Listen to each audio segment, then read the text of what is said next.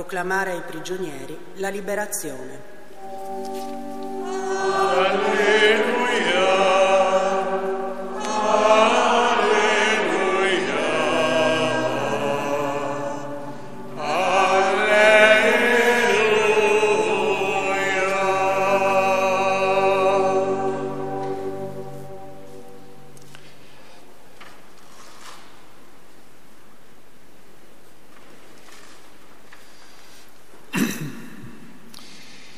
Signore sia con voi. Dal Vangelo secondo Luca.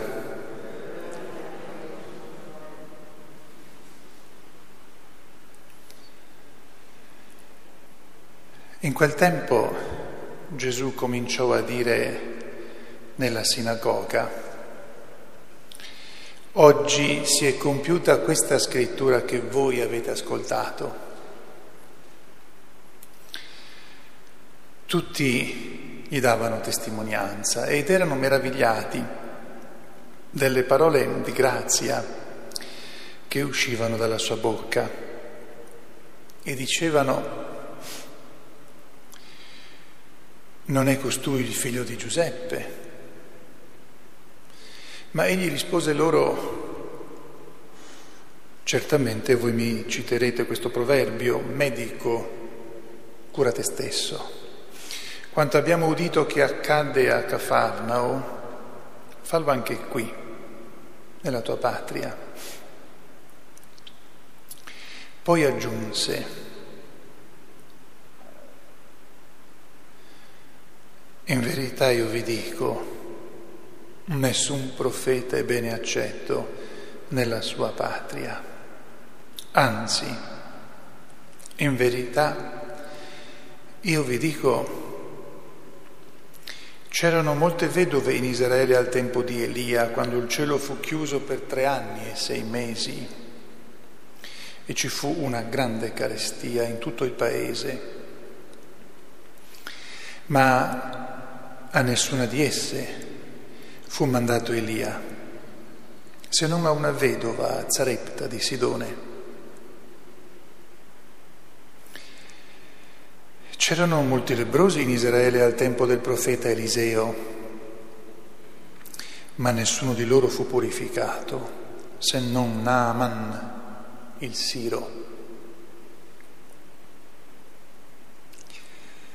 All'udire queste cose tutti nella sinagoga si riempirono di sdegno, si alzarono e lo cacciarono fuori della città e lo condussero fin sul ciglio del monte sul quale era costruita la loro città, per gettarlo giù.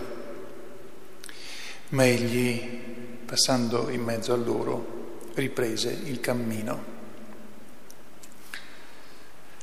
Parola del Signore.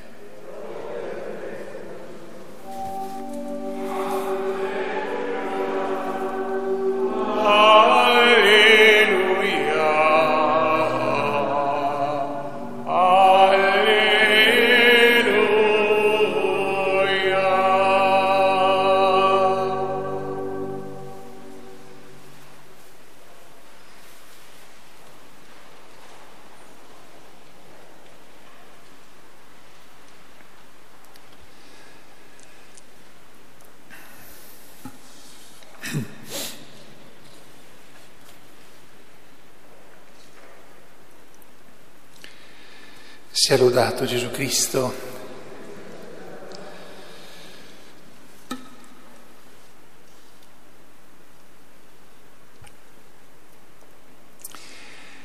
Per quanto riguarda la seconda lettura, vi do, su cui ho predicato ieri sera,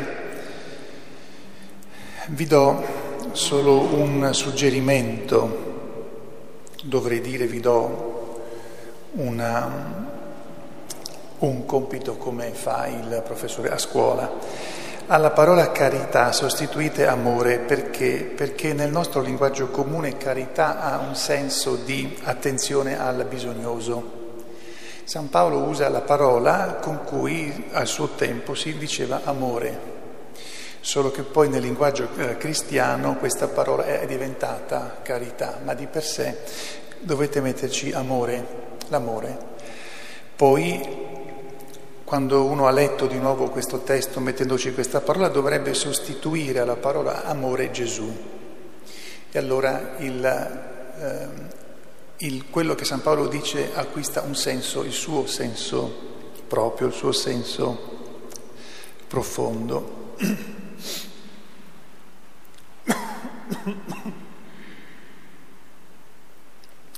E l'altro aspetto da tenere presente, proprio usando la parola comune come io potrei parlare dell'amore oggi e tutti quanti capirebbero in, in qualche modo, lui fa capire che l'amore di cui parla, usando la stessa parola che usano tutti, non è l'amore di tutti, perché dice che è un, un carisma che va chiesto a Dio e dunque non fa riferimento a quell'amore che sorge spontaneo tra di noi. Quindi questa è la seconda appunto che vi mm, suggerisco per rileggere questo, questo testo. Mi soffermo sul Vangelo, anche se la prima lettura è, è molto intrigante perché parla di quello che accade nel grembo materno dal punto di vista di Dio.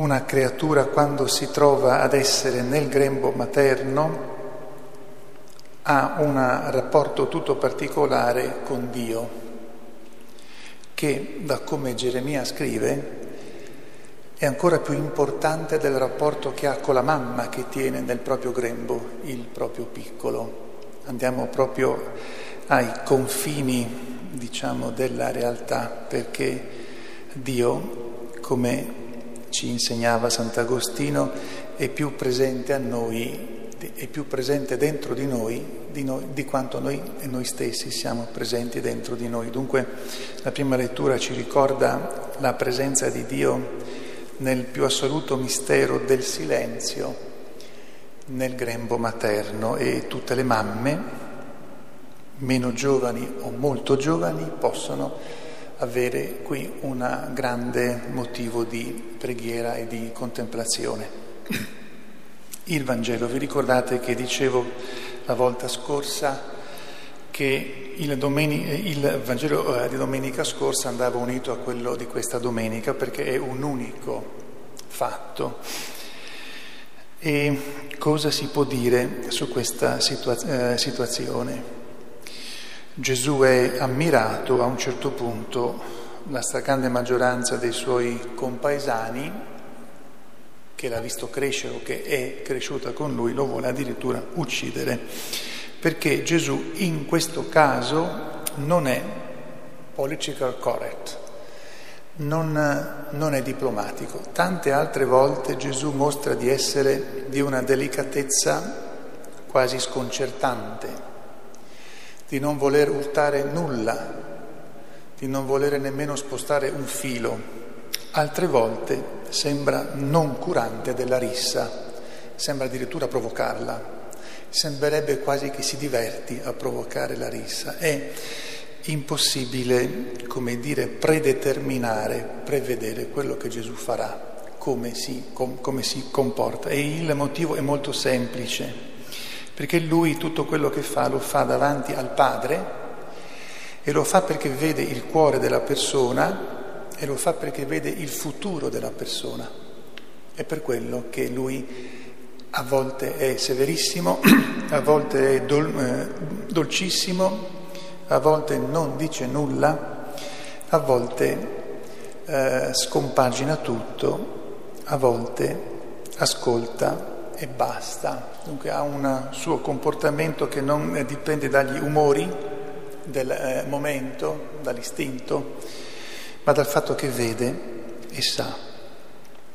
Siamo all'inizio del suo eh, ministero, è già sufficientemente famoso, richiama gli abitanti di Nazareth al fatto che quello che hanno ascoltato si è verificato lì davanti ai, loro occhi, questa espressione che lui usa è molto forte perché se sono lì, fate conto voi, no? Siete in chiesa perché? Non per non per caso, siete venuti perché c'è la messa e siete venuti per ascoltare. Allora se uno è lì per ascoltare, eh, deve rendersi conto che deve schierarsi con quello che ha sentito e Gesù dice quello che avete ascoltato, cioè quello che, ave- quello che siete venuti ad ascoltare perché volevate farlo, io vi dico che si è adempiuto. Quindi sta richiamando alla piena responsabilità coloro che lo stanno ascoltando.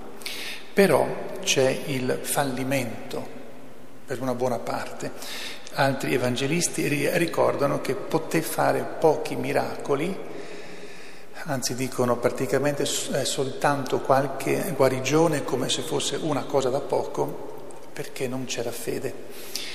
Allora, questo fallimento di Gesù ci interroga, almeno, almeno me, questo eh, fallimento parziale.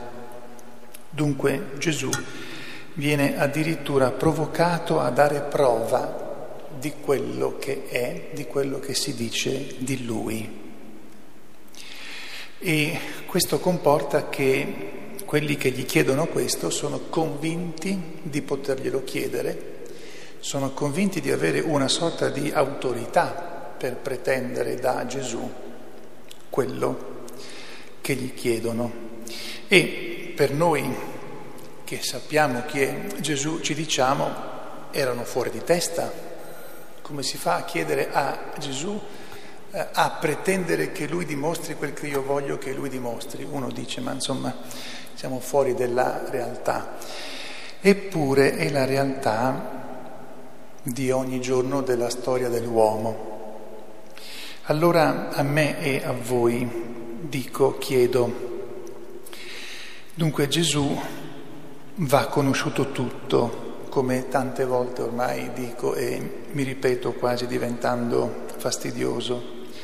E Gesù spesso non lo si comprende sempre tutto, anzi, anche chi lo comprendeva lì per lì, poco alla volta capiva che aveva ancora compreso poco e quindi bisognava ancora tornare su quello che lui diceva. Voi vedete, noi vediamo che Gesù se ne va da Nazareth e praticamente non ci ritornerà più. Ma non perché si arrabbia con loro. Dunque non si fa uccidere, non è quello il momento in cui gli uomini possono fargli tutto quello che vogliono, quello sarà dopo, i giorni della passione, ma eh, li, li provoca in modo severo, in questo caso non risulta che li minaccia, altre volte invece l'ha fatto con altri, ha minacciato, ha detto state attenti se non vi fermate per voi non c'è perdono. Quindi in questo caso Gesù constata la realtà, ha detto quello che doveva dire, se ne va. Dunque il nostro rapporto con Gesù si costruisce sull'ascolto continuo e per quanto possibile di tutto quello che lui dice, nella consapevolezza che io so ancora poco di lui.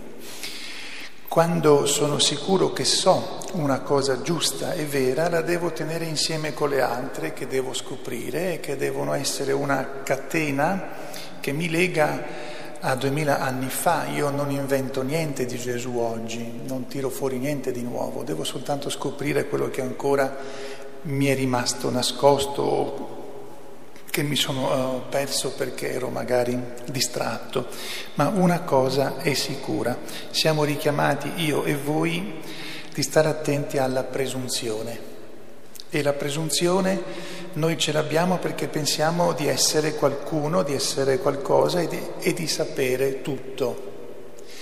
Guai se uno di noi che viene in chiesa da molti anni pensa di non sapere niente ma certo non può presumere di non avere più niente da imparare.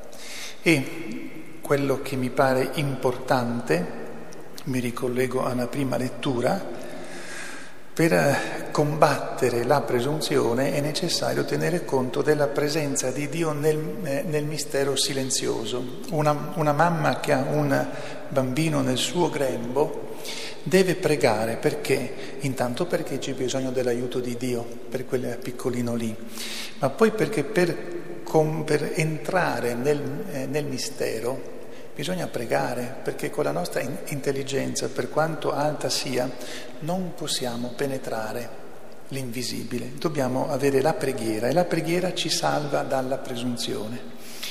A Maria Santissima, che non, mai, non ha mai peccato di presunzione, non ha, non ha mai peccato, ma comunque non è mai caduta nella presunzione, sapeva bene quello che sapeva, ma sapeva anche bene che c'erano sempre cose nuove che imparava dal suo figlio, contemplandolo, ascoltandolo, guardandolo. A lei ci rivolgiamo perché ci ricordi anzitutto l'importanza della preghiera per penetrare nel mistero di Dio e poi ci rivolgiamo a lei perché ci protegga dalla presunzione, da, da Satana e ci protegga anche da noi stessi quando rischiamo di farci trascinare spesso senza rendercene conto dentro la presunzione.